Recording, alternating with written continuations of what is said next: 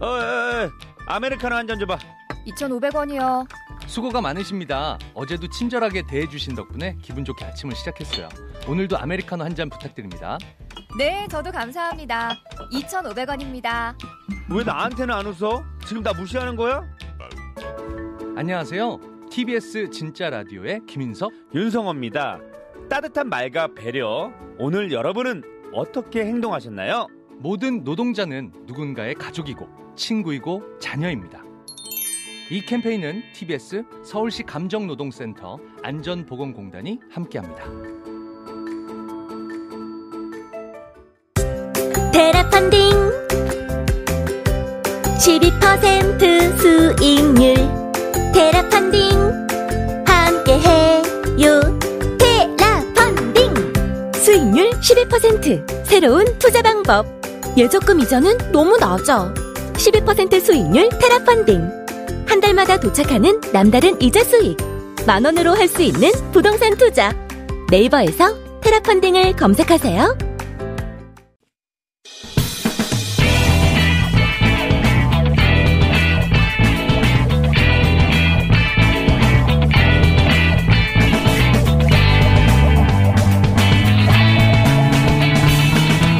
김어준의 뉴스 공장.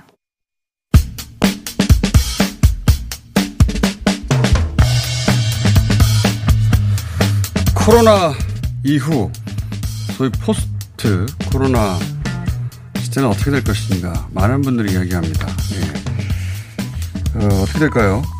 과거에도 이런 팬데믹은 있었습니다. 그래서 저희가 과거를 되짚어 봐서 앞으로 어떤 시대가 될 것인지 그 감을 잡아보는 시간 을 한번 마련해 보려고 이분을 모셨습니다. EAR 리서치 의 홍춘욱 대표님 모셨습니다. 안녕하십니까? 네, 안녕하세요. 반갑습니다. 예. EAR은 뭐의 약자입니까? 아, 예. 그 연구소 이름을 지으려니까 예. 좋은 이름은 이미 시작하신 분들이 다 귀 아닙니까? 귀 이어. 예, 그래서 예. 그 Economic Research and Reading의 약자입니다. 그래서 제가 책을 여러 권 썼고 또 경제 분석가로 한 20년 넘게 일을 했으니까 예. 그걸 조합해서 연구소 이름 중에 없는 데로 골랐습니다. 알겠습니다. 투자 분석으로 유명하신 분이더라고요. 예. 뉴스 공장이 그쪽이 좀 약하긴 한데 근데 투자 분석만 하시는 게 아니라 역사에 경제사에 굉장히 저희가 깊고 책도 쓰셨다 해서 저희가 리서치 끝에 이분에게 한번 어, insight를 얻어야겠다 보셨는데 네, 네. 이 코로나 얘기 나오면 이제 과거에도 그런 팬데믹이 있었다 하면서 가장 먼저 스페인 독감 얘기하고 뭐 홍콩 독감 얘기도 하고 여러 가지 얘기합니다. 근데 이제 뭐 흑사병도 과거 있었고 그렇죠. 그런 그런 큰 병 전후로 해서 사람들의 이제 그 행동 양태 혹은 뭐 경제 활동 여러 가지가 변하게 되죠. 어떻게 변합니까? 네, 뭐 이제 정말 많은 팬데믹이 있었어요. 예. 그런데 우리한테 통계로 주어져 있는 건 1918년, 19년 팬데믹 이후의 네. 통계들밖에 없지만 역사적으로 가장 유명한 팬데믹은 사실 중국에서 시작해서 유럽까지 결국 퍼졌던 어.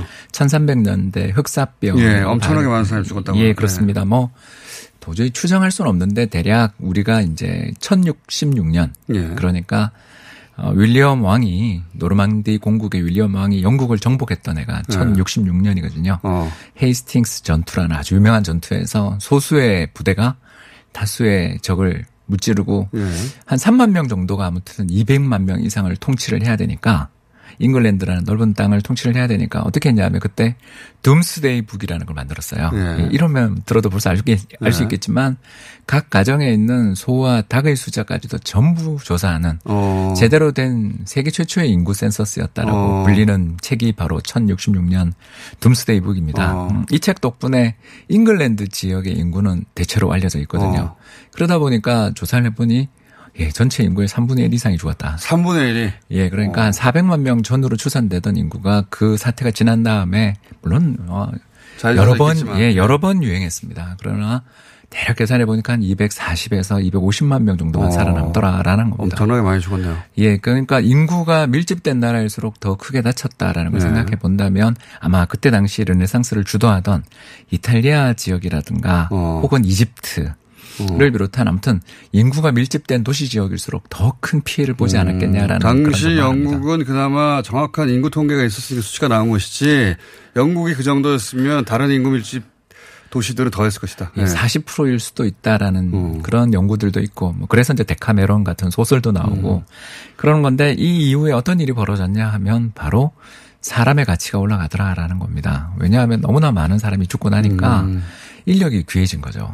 큰 전쟁난 이유도 그렇게 되는데 비슷하군요. 예, 네. 그게 팬데믹의 첫 번째 효과라고 저희들이 부르는 음. 거고요. 이 팬데믹의 첫 번째 효과가 나타날 때 특히 문제가 됐던 게 1918년 같은 경우는 전쟁 중이었잖아요. 네. 그래서 병영 캠프에서 훈련을 받고 있었던 또는 막사에서 같이 전쟁을 치르고 있던 사람들, 젊은 사람들 사이에 병이 번져서 음. 지금이야 우리 노약자가 어렵다 이런 이야기를 많이 하는데 그땐 젊은 사람일수록 더 많이 음. 죽었다라는 연구들도 있을 정도로 젊은 사람들이 더 많이 모여 있었으니까.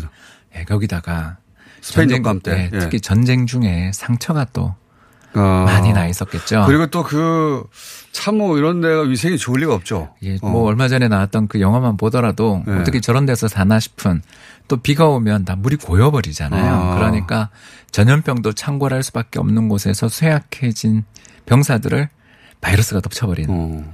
그리고 예. 게다가 다 모여서 자고. 예, 그러다 보니까 이 이후 어 1340년대 이후 영국 임금 통계나 예. 1920년을 전후한 미국의 임금 통계 이 두 나라를 제가 말씀드리는 이유는 두 나라가 다 경제 통계가 완비돼 있는 나라라는 어. 거지 다른 데는 아마 더 심했겠죠. 음, 그 시점에 통계를 통해 확인할 수 있는 나라가 그 나라밖에 없어서 확인해 봤더니 그러니까 이제 미상으로 나오는 나라가 되게 많다라는 거죠. 어. 예를 들어서 어떤 분이 돌아가셨는데 네.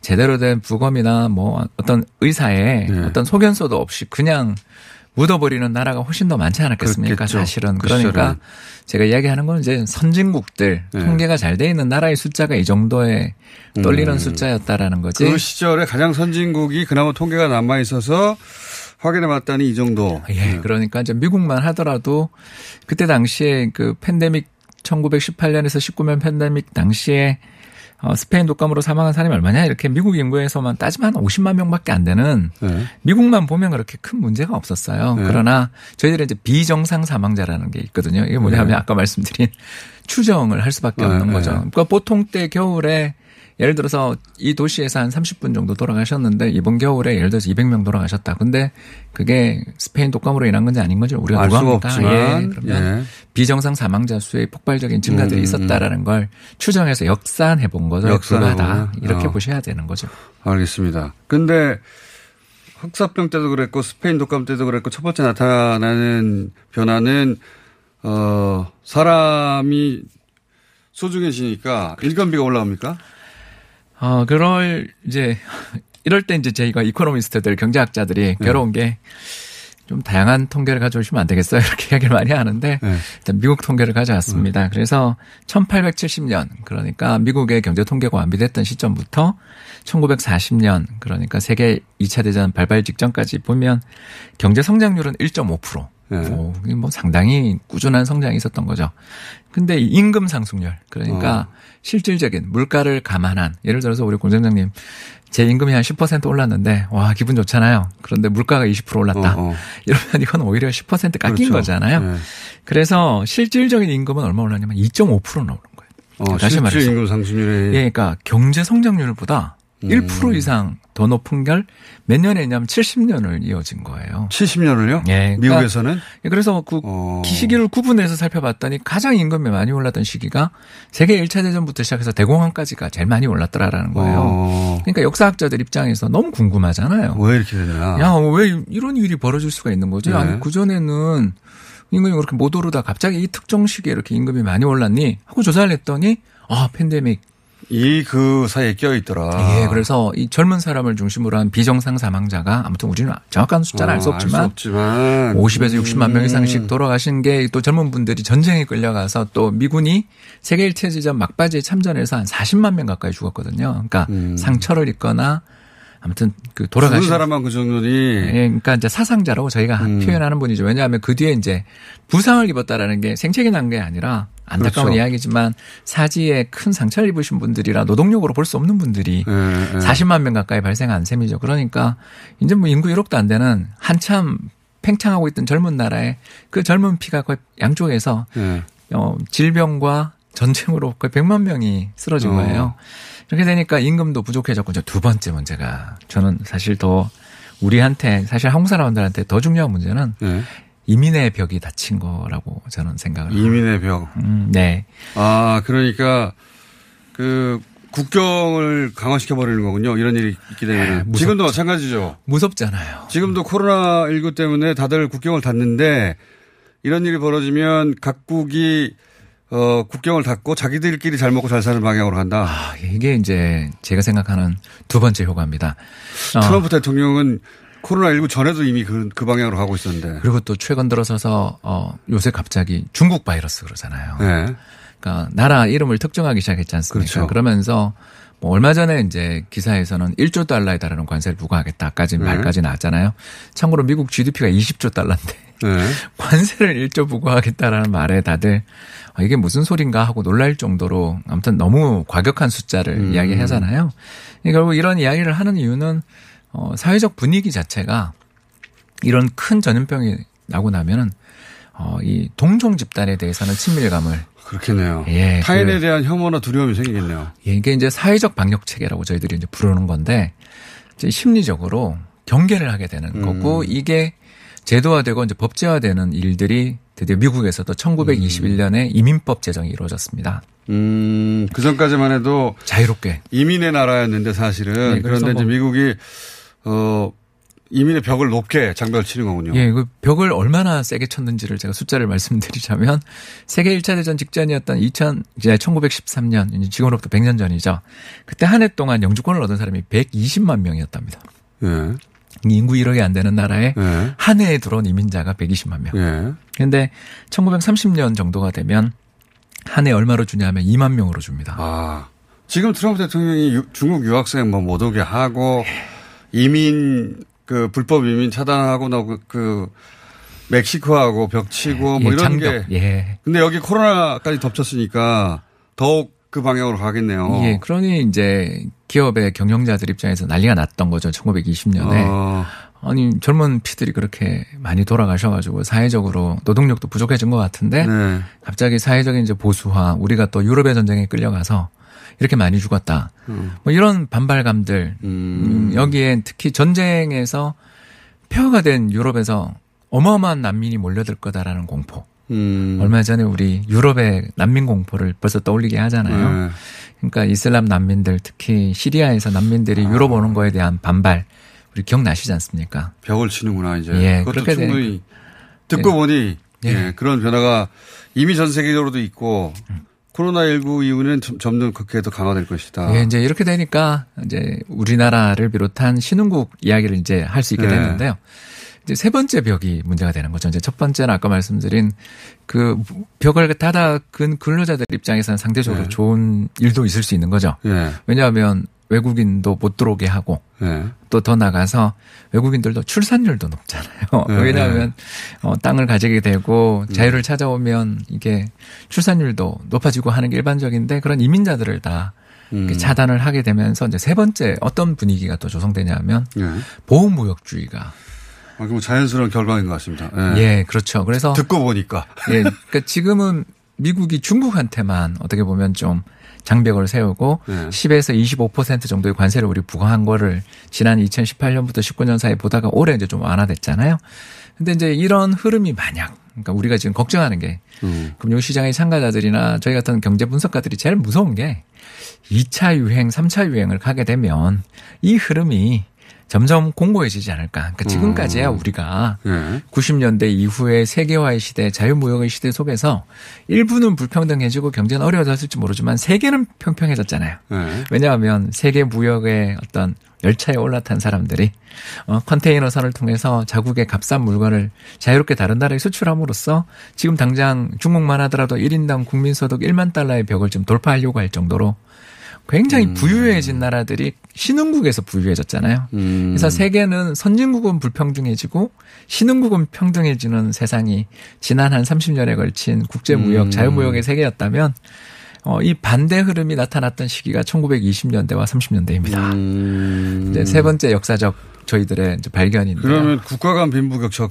커질 수 있겠네요. 예. 그래서 네. 그때 당시 통계를 조사를 해보면 너무나 놀라운 게 뭐냐면 1인당 국민소득이 높은 나라일수록 성장률이 높았다. 어. 잘 먹고 잘 살던 나라들이 더 잘 먹고 잘 살고 여력이 있는 거니까. 네. 특히 그 우리 지금 네. 재정 정책 펼치지 않습니까, 부장장님? 우리가 뭐 예를 들어서 3차 추경 하려고 하잖아요.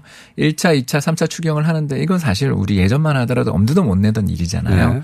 왜 그러냐 그러면 아유 외환위기에 트라우마가 있으니까. 그러니까요. 우리가 돈을 재정이 쥐고 있어야 된다는 생각이 있죠. 현금. 예, 맞아요. 현금 쥐고 있어야 되고 외환 보이고 꽉 눌러 가지고 있어야 되고 해외에 가지고 있는 돈은 함부로 우리나라에 갖고 오는 거 아니고 뭐 여러 가지 우리 트라우마가 네. 있었잖아요. 그러다가 어 2008년도 지나고 이번에도 지나고 하면서 아유 한미 통화 수업도 뭐 생각보다 금방 잘 됐고 더 나가서 우리나라 외환 보유고도 많고 또 외국인 팔아도 끄떡도 없고 이러니까 네. 아 이제 조금 우리가 건전해졌나 보다 하면서 네. 우리는 재정을 좀 쓸 수 있는 나라지만 반대로 네. 환율이 급등하고 외국인 빠져나간 것 때문에 경제에 충격을 받고 있는 나라들이 재정을 더군다나 수출도 잘 안 돼서 어, 왜냐하면 선진국 예 그렇죠 네. 무역 장벽이 거세게 올라오면서 앞으로 수출 전망도 높, 별로 안 좋은 나라에 외국인이 들어가겠습니까? 돈을 음. 만기 연장을 해주겠습니까? 안 해주죠. 그러니 어려워지면 더 어려워질 것이고 그 나라일수록 음. 재정 정책이 약하겠죠.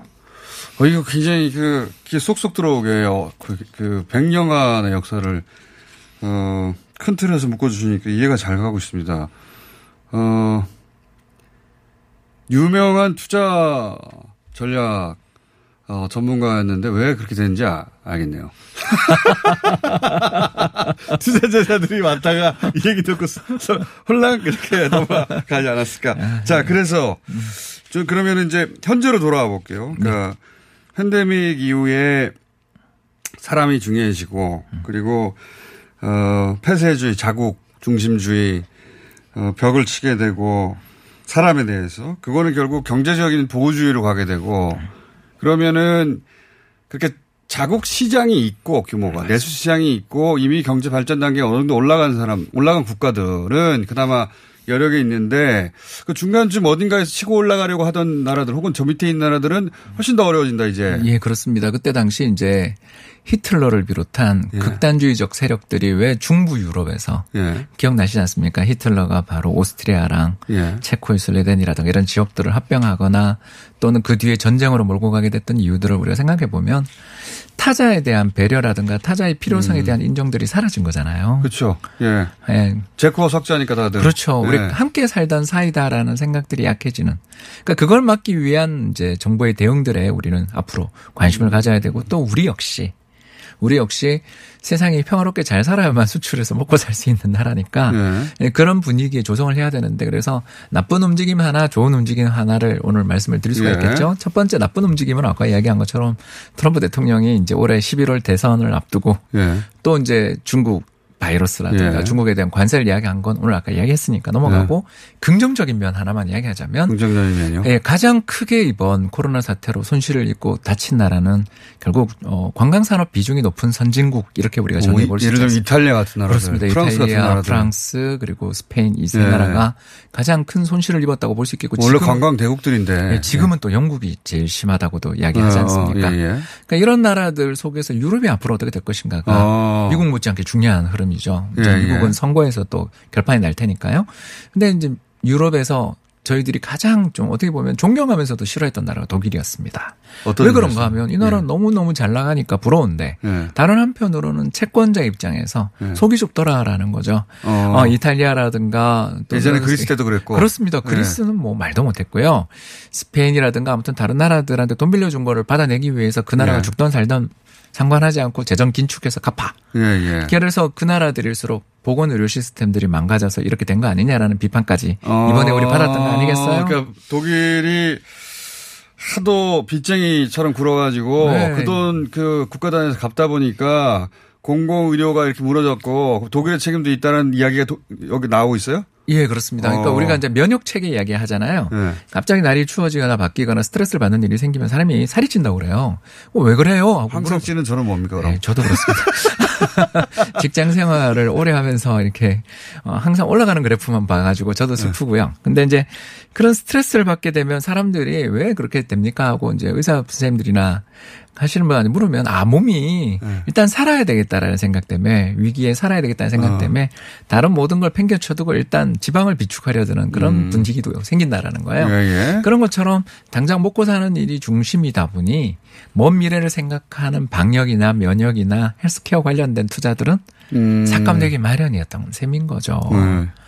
그래서 그 처참한 우리 그 요양원에서 뭐 시체들이 예를 들어서 예. 나온다든가 사람 하나 없는 곳에서 유령 병동이 있다든가 하는 그런 끔찍한 우리 사례들을 음. 보면 마음이 그게 아팠는데 우리가 생각하기에 가장 선진국에서 무더기가 나왔으니까 예. 그게 결국 재정 문제였다라고 어. 우리가 볼 수 있는 거죠. 그러니까 이런 측면에서 볼 때 최근 프랑스가 제기하고 독일이 받아들이는 분위기로 가고 있는 recovery fund 그러니까 회생 기금이라는 네. 펀드를 통해서 조성을 해서 뭐 우리 돈으로 얼마나 될지 모르겠습니다만 일단 지금 나오는 안은 7,500억 유로 정도니까 이게 뭐 어마어마하게 큰 돈이다. 우리 천조 정도 되는 돈입니다. 네, 그걸로 이제 그 EU의 경제를 회생시키자 이겁니까? 그것도 회생이지만 네. 많이 다친 나라한테 그냥 주자. 음. 돈을 빌려주자가 아니라 재난지원금 비슷한 그렇죠 네. 국가 재난지원금 어. 아주 좋은 국가 대 국가로 예 입에 착착 달라붙는 것 같습니다. 네. 그래서 가장 어려움을 겪은 나라에게 주자라는 네. 그런 정책들을 물론 반대하는 나라도 있습니다. 왜 우리는 피해도 덜 받고 음.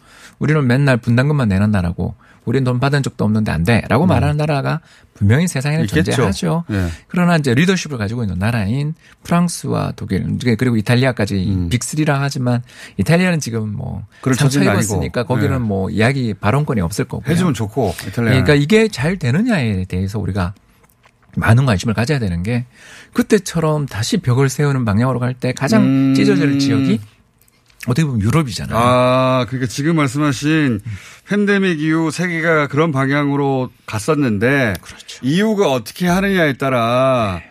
이유도 그쪽으로 가버리면 이제 전 세계는 그 방향으로 가는 것이죠. 미국은 어. 이미 그 방향으로 한참 멀리 왔으니까요. 예, 이건 뭐 어. 어떻게 보면 이제 브레이크를 걸어줄 수 있는 곳인 거죠. 음. 그래서 제가 두 가지 좋은 일과 나쁜 일을 이야기한 것이었습니다. 한국 입장에서. 한국 입장에서 그러면 EU가 어떻게 예. 방향을 잡아가느냐가 굉장히 중요하다. 네, 그 말씀이고요. 그리고 또 EU 쪽에서 정말 이런 현안들이 잘 돼서 네. 그쪽 어, 유로라고 불리는 통화가 있잖아요. 통화 네. 통화가 예를 들어서 음, 가치가 너무너무 떨어진 거 아시죠? 금융시장의 참가자들은 매일 아침 일어나면 유로화가 어떻게 움직였나를 제일 많이 보는 이유가 음. 유럽 경제가 해체된다 그러면 유로화는 약하게 없어질 음. 동안이니까. 그렇죠. 반대로 유럽이 잘 통합되고 거기가 사이좋게 되고 평화로운 그리고 쉔겐 조약이라고 불리잖아요. 네, 자유로운 국가 간 이동을 보장해주는 벽을 세우지 않는 나라로 다시 아. 유지된다면 유로는 강해지겠죠. 잘 그렇게 잘 극복하면은 유로가 기척통화가 될 수도 있는 어, 떤 분기점이기도 하겠네요. 그렇죠. 위기가 위기라는 말에 들어있는 그 음. 기회라는 말이 뒤에 붙어 있잖아요. 예, 그것처럼 될 수 있죠. 지금 우리를 비롯한 많은 나라 사람들이 트럼프 대통령이 마스크 안 쓰고 나오는 거에 대해서 사실 우리 굉장히 실망한 네. 분 많잖아요. 이상하다고 아니, 생각하죠. 예. 예. 아니 저렇게 위험한 상황에 수십만 명, 수백만 명이 지금 돌아가시는데 어떻게 대통령이 마스크를 안 쓸까? 어, 그러니까 반대하고 그분은 자기의 이미지를 보여주고 싶어서 그러는 거겠지만 아무튼 나라 자체로 놓고 본다면 세계 최강의 선진국이 저렇게 크게 손실을 입는 걸 보면 우리가 어떻게 보면 좀 회의를 갖게 되잖아요. 그렇죠. 1등 맞나? 혹은 뭐 이제 leading 국가 맞나? 그러니까 뭐 군사력도 여전히 최강이고 돈도 많긴 하지만 그 세계 가치를 리드하나? 그 이제는 더 이상 그건 아닌 것 같다고 생각하죠. 저도 손상은 입었다. 네. 그럴 때, 어, 아직 중국은 또 이번에 어떻게 보면 거기서 팬데믹이 시작됐으니까 네. 지금 좀 어떻게 보면 어, 경기를 부양하고 회복시키는데 주력할 수밖에 없는 입장이라면 네. 유럽이 아, 그런 예 그런 아. 흐름이 나타난다면이라는 음. 희망 섞인 전망이라고 우리한테 조, 좋은 점은 또 뭐가 있습니까? 우리한테 좋은 점이 큰 틀에서 이게 기회가 될 수 있는 지점은 아 우리도 역시 이번 재정을 쓰면서 느꼈지 않습니까? 어, 수출은 잘 되면 좋은 거고 네. 우리가 이 수출 기업들을 지키기 위해서 노력을 해야 된다라는 건 이전부터 다 알고 있었어요. 네. 그러나 어, 우리가 아무리 노력하더라도 세계 경제가 어렵고 팬데믹이 터지는 경우 수출 쪽에서는 변동성이 생길 수밖에 없고 결국 그렇죠. 우리는 내수 시장, 내수 경제를 튼튼하게 뿌리를 네. 튼튼하게 만들지 않으면 안 된다라는 거에 대해서 많이들 인식은 하고 있었는데 외환위기 트라우마나 이런 것 때문에 돈을 뿌려서 음. 내수를 살린다라는 거에 대해서 그렇죠. 저항감이 좀 우리도 많았어요. 그리고 이제 그냥 돈을 준다는 것에 대해서 사람들이 그런 패러다임이 머릿속에 없잖아요. 또 반발도 컸어요. 그렇죠. 돈을 왜 그냥 줘? 그럼 안 되지. 이런 도덕적 해이 이런, 뭐 이런 문제들을 우리가 굉장히 많이 외환위기 이후에 97년 이후에 굉장히 우리가 어떻게 보면 주입당했잖아요. 네. 워싱턴 컨센서스라고 이제 부르는 물론 그것도 나쁜 전략 자체는 아니지만 가장 중요한 그 가치는 자력 갱생인 거고 스스로 일어서야 되고 알아서 다 해결을 해야 되고 자유로운 경쟁이 나라를 어 복되게 하고 부유하게 만든다. 만든 부분도 있지만 네. 이렇게 팬데믹 충격으로 인해서 경제가 순식간에 락다운 됐다 그랬잖아요. 잠겨버린 상황에서 나라가 결국 그 역할을 어느 정도는 해주지 않으면 경제의 뿌리가 썩어버릴 때는 희망이 없다라고 네. 우리가 이야기하는 거고 그 풀뿌리 경제라는 게 결국 우리가 생각해 보면 자영업자를 비롯한 근로자 계층들인데 그쪽에 대해서 돈을 주는 거에 대해서 우리가 지금까지 굉장히 저항감이 컸다면 부정적으로 생각했죠. 예, 이번에는 우리도 이제 패러다임의 변화가 생기며 어떻게 우리가 음. 어 자영업자들 그러니까 늘 보일 때는 대기업들 망하는 것만 우리는 걱정하고 네. 돈을 줘야 된다라는 것만 항상 했잖아요. 그 돈이 자기한테 오지도 않는데. 그러니까요. 맨날 삼성 걱정하고 있어요. 어, 거긴 걱정 안 해도 잘 되고 있는 거 같아요. 저도 저도 아 이분들이 자기 앞가림도 안 되면서 삼성 걱정을 해주고 있나. 아무튼 뭐 6월 초순 반도체 수출이 늘고 있어서. 아 그래요? 예, 그러니까 네. 그 IT로 가는 거죠 경제가. uncontact. 음. 우리 좀 떨어져 앉지 않습니까? 벌써 우리가 그런 것처럼 거리두기 사회적 거리두기들을 하는 과정에서 혜택을 보는 산업들은 이제 잘 되도록 더 우리가 비료를 줘야 되겠지만 이 과정에서 이제 어려움을 겪는 산업들이 또 고용이 많아요. 네. 자영업이라는 거 아니겠습니까? 관광, 여행, 숙박, 음식료, 유통까지 이어지는 업종들이 이번 우리 팬데믹 과정에서 이제 몇 년이 될지 모르지만 서서히 회복되겠지만 회복되기 전까지 우리 경제를 비롯해서 벽을 세우는 세상이 오게 될 때 얼마나 큰 고통을 받을지 우리는 이제 알고 거기 지원해 주자라는 것에 대해서는 컨센서스 생긴 거는 우리 그래도 큰 변화 아니겠냐 생각합니다. 자, 그러면 오늘 말씀 듣다 보니까 앞으로 자주 모실 것 같다는 생각이 들고요. 좋은 좋은 얘기를 너무 재밌게 해주셔가지고 오늘 일부로 하는데 일부 정리를 해보자면 팬데믹 이후에는 사람이 줄어드니까 당연히 사람의 가치가 올라가고 임금이 올라가는데 그런데 이제 외부 어, 동일 집단이 아닌 외부에 대한 두려움이 생기고 혐오도 생기고 그러다 보니까 벽을 세우고 그것이 단순히, 단순히 인식의 문제가 아니라 경제적 벽도 세우게 된다. 보호주의가 되고 그게 현재 미국도 그러, 그러고 있고 이미 전 세계적으로 그 방향으로 가는데 그 방향으로 다들 갈지 아닐지는 유럽이 아주 중요한 변수가 될 것 같고 어, 그리고 이, 이런 위기 덕분에 우리가 좋은 점을 한번 찾아보자면 과거 이런 사건이 없었으면 이런 패러다임은 변하지 않았을 텐데 그죠? 다 낙수 효과 낙수 효과 수십 년간 믿어왔던 대기업한테 돈 주면 대기업에서 돈 잘 벌어가지고 사람들 더 많이 고용해서 더 많이 고용된 사람들이 월급이 올라가고 그럼 모두가 행복해져. 라고 생각해 왔으나 그렇게 주장해 왔으나 그 낙수가 나한테 안 오더라. 왜냐하면 대기업이라고 하더라도 전 국민을 고용할 수는 없잖아요. 근데 이제 이게 전 국민한테 돈을 조금 접었더니 그 효과가, 어, 효과가 확실히 피부에 와 닿더라. 이 네. 패러다임의 변화는 이런 일이 없었으면 오지 않았을 것이다. 쉽지 않았을 겁니다. 네, 굉장히 저항이 시, 심했겠죠. 그러면서 어, 그렇지 않아도 괜, 괜찮은 대기업이나 혹은 어, 상위 한 10% 이내에 들어간 분들은 그럴 필요 없다. 해이해진다. 돈 주면 안 돼, 그냥. 국민들을 거지로 만드는 거야. 일 안 해. 뭐 이런 논리가 쉽게 쉽게 받아들였을 텐데. 근데 그렇지 않다는 게 입증됐다는 게 어떻게 보면 굉장히 중요한 아, 어, 글로벌하게 우리뿐만 아니라 다 글로벌하게 참큰 변화를 겪게 된 것 같습니다. 자, 그럼 패러다임의 변화가 있고 그러면 이제 그 다음 자연스럽게 이제 앞으로 여쭤볼 것들이 어, 기본소득에 관한 관점도 여쭤볼 수 있을 것 같고 언택트는 어떻게 될 건지 어, 그리고 그러면 특정 분야는 어떻게 될 것 같으냐 이런 얘기를 여쭤볼 거리가 생겼네요. 생겨서 어, 저희 경제가정교사는 최백현 교수님이라고 장기 짓고 나온 분이 계시는데 네, 저도 좋아합니다. 네, 같이 나오게 되실지 모르겠습니다. 오늘은 첫 시간으로 여기까지 하겠습니다. 재밌었습니다. EAR 귀 아닙니다. EAR 리서치 대표 홍춘욱 대표였습니다. 감사합니다. 감사합니다. 키도 자세도 한창 성장기인 우리 아이. 허리 펴고, 어깨 펴고, 고개 들어야지. 지금 자세가 평생 자세가 될지도 모르는데 계속 따라다니면서 잔소리만 하실 건가요? 그래서 아이에게 필요한 건 바디로직 탱크탑 주니어. 입으면 끝. 곧게 편하게. 우리 아이 자세를 바로 잡아주세요. 바디로직 탱크탑 주니어. 바디로직.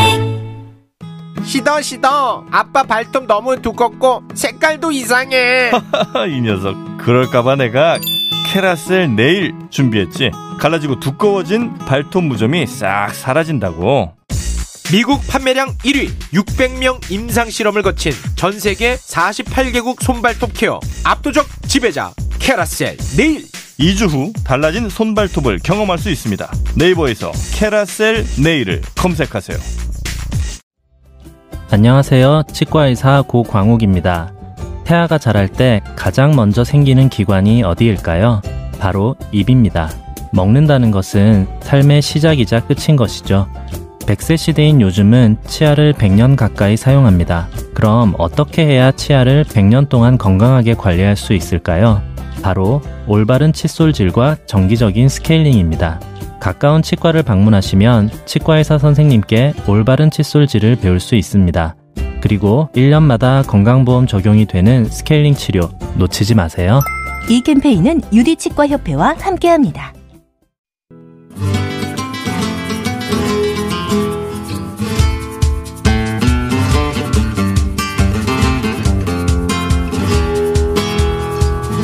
자, 금요일이면 저희가 음악 방송을 합니다. 예. 저희 원래 제 코너예요.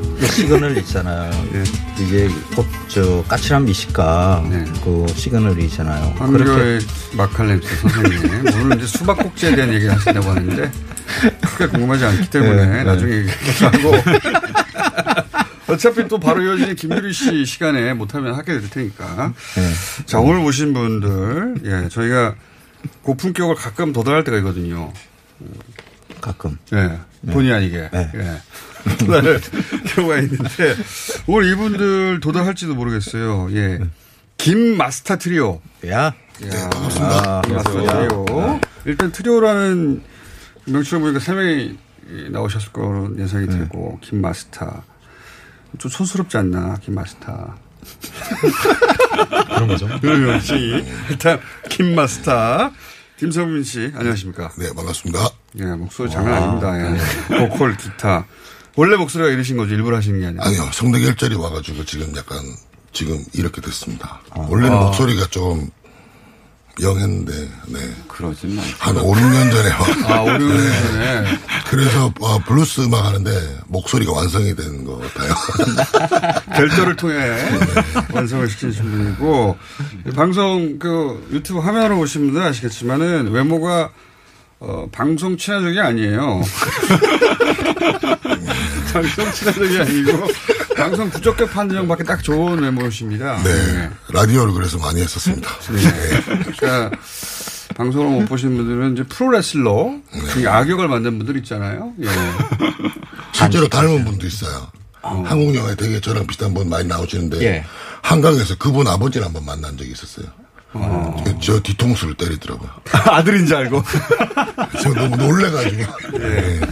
자, 악당 프로레슬러 같은 풍채 외모의 헤어스타일. 헤어스타일이라고보다는 헤어가 없습니다.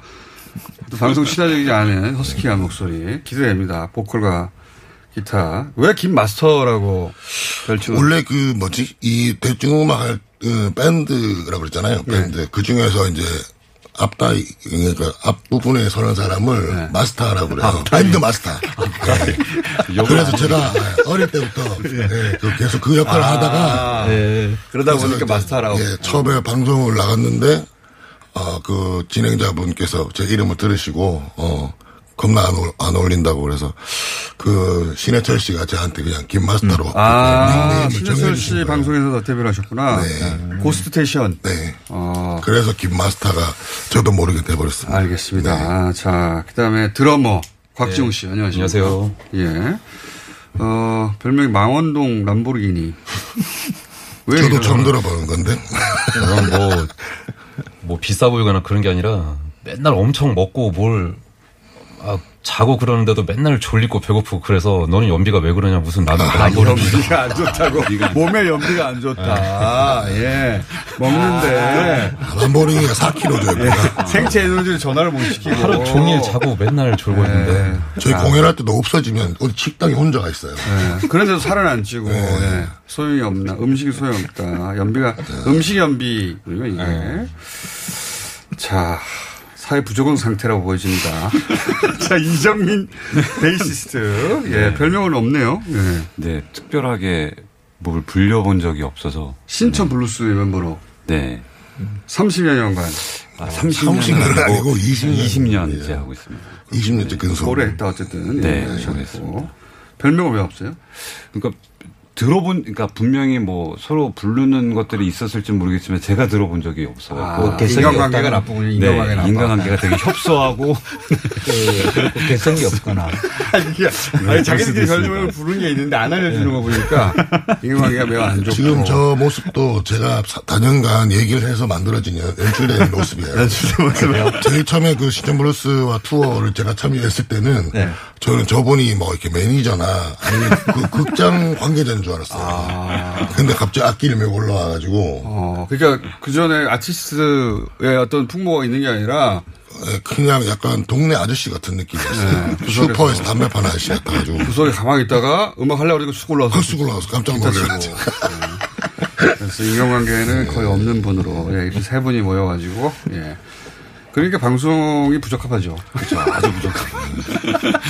네, 오래 쉬었습니다. 그래서. 자, 근데 추천받았어요 저희가. 어디서? 예.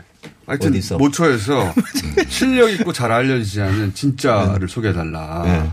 그랬더니 첫 번째로 어, 추천받은 건 아니에요. 첫 번째 추천은 섭외가 안 돼가지고 두 번째로 추천받은. 그, 이 대한민국에서 두 번째로 추천받은. 예. 자, 어, 수강 얘기는 좀 이따 하고요. 뭐, 그 김규리의 퐁당퐁당에서도 할 거니까. 왜냐면 오늘은 워낙 수박 꼭지, 꼭지가 있는 수박이 과연 신선한 수박이냐는 심도하, 심도 있는 주제에 대해서 예, 굉장히 중요한 문제죠. 그, 그 수박 맛있는 수박 고르는 요령 그리고 요- 요즘 또 멜론 나올 시리잖아요. 어, 중요한 문제입니다. 네, 네. 멜론 맛있게 먹을 수 있는 방법. 이 팬데믹 네. 시대에 그렇죠. 수박 하나도 수박이라도 멜론이라도 제대로 먹자. 음. 꼭지가 달렸다고 해서 반드시 그렇죠. 신선하다고 그 하는 뉴스 공장의 그 청취자 여러분들은 이 이야기를 못 들어요. 어. 김규리의 자, 첫 번째 곡. 첫 번째. 곡이 뭡니까? 네, 명덕 블루스 준비했습니다. 명덕 블루스. 듣고 나서 얘기해보죠. 그럴까요? 부탁드립니다. 명덕 블루스. 명덕이 지명인가요, 이게? 명덕? 영덕 경상북도 영덕 말하는 건가요? 아니, 명덕이에요, 명덕. 명덕? 네. 대구에 명덕이라는 데가 있습니다. 아, 대구 명덕. 영덕이 명덕이라고 아니고. 있는. 명덕 블루스. 예. 명덕. 벌써 제목 자체가 방송 부적합 아닙니까? 뭔가? 자, 기대됩니다.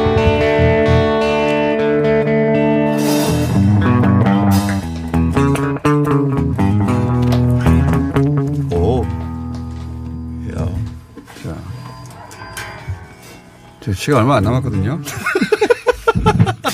준비하다 끝났어요. 준비가 길어요.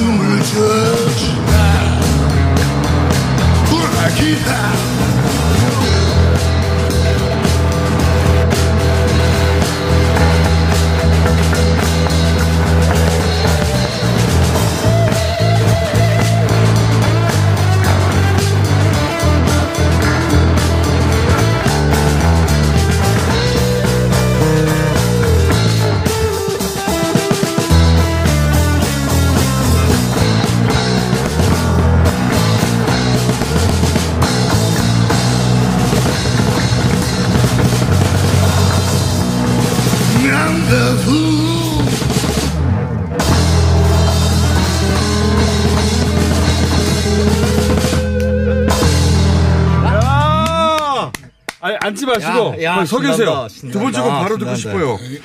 제가 문자 하나만 소개해드리겠습니다. 기타가 작아 보이는데 특별히 작은 버전인가요? 아, 이게 대형 기타의 표준인데. 예, 아닙니다. 예, 김마스터. 몸이 큽니다. 몸이 큰 거예요. 야, 멋지다. 야, 소리 너무 좋네요. 예. 곡주사. 두 번째 준비하신 거. 네, 곡주사는, 아, 그, 비슷한 때 제가 잘 다니던 왕대포집 이름인데. 아, 막걸리 집 이름이에요? 예. 꼭 기억해 두고 싶어가지고. 아, 이 막걸리 먹다가 이 막걸리 집을 기억해둬야겠다 생각해서. 그 집에서 제가 평생 음악 하시는 분들 그때 같이 만났거든요. 어. 그래서 그 집에 대한 어떤 찬가 같은 걸로 하나 만들었습니다. 어, 막걸리 집에 대한 헌정곡입니다. 그 집 아직도 있습니까? 네, 그 집 아직도 있어요. 어. 본인들도 알아요? 이 곡이 본인들을 위해서 만들었다는 걸? 그 할머니 돌아가셔가지고. 예. 네. 자녀분들은 꼭, 예. 헌정곡입니다. 막걸리 집에 대한 헌정곡. 성대 결전된 목소리로. 네, 저는 김구루의 퐁당퐁당에서 배요. 계속 이렇게 채널. 야, 멋지다. 자, 부탁드립니다. 계세요. 네.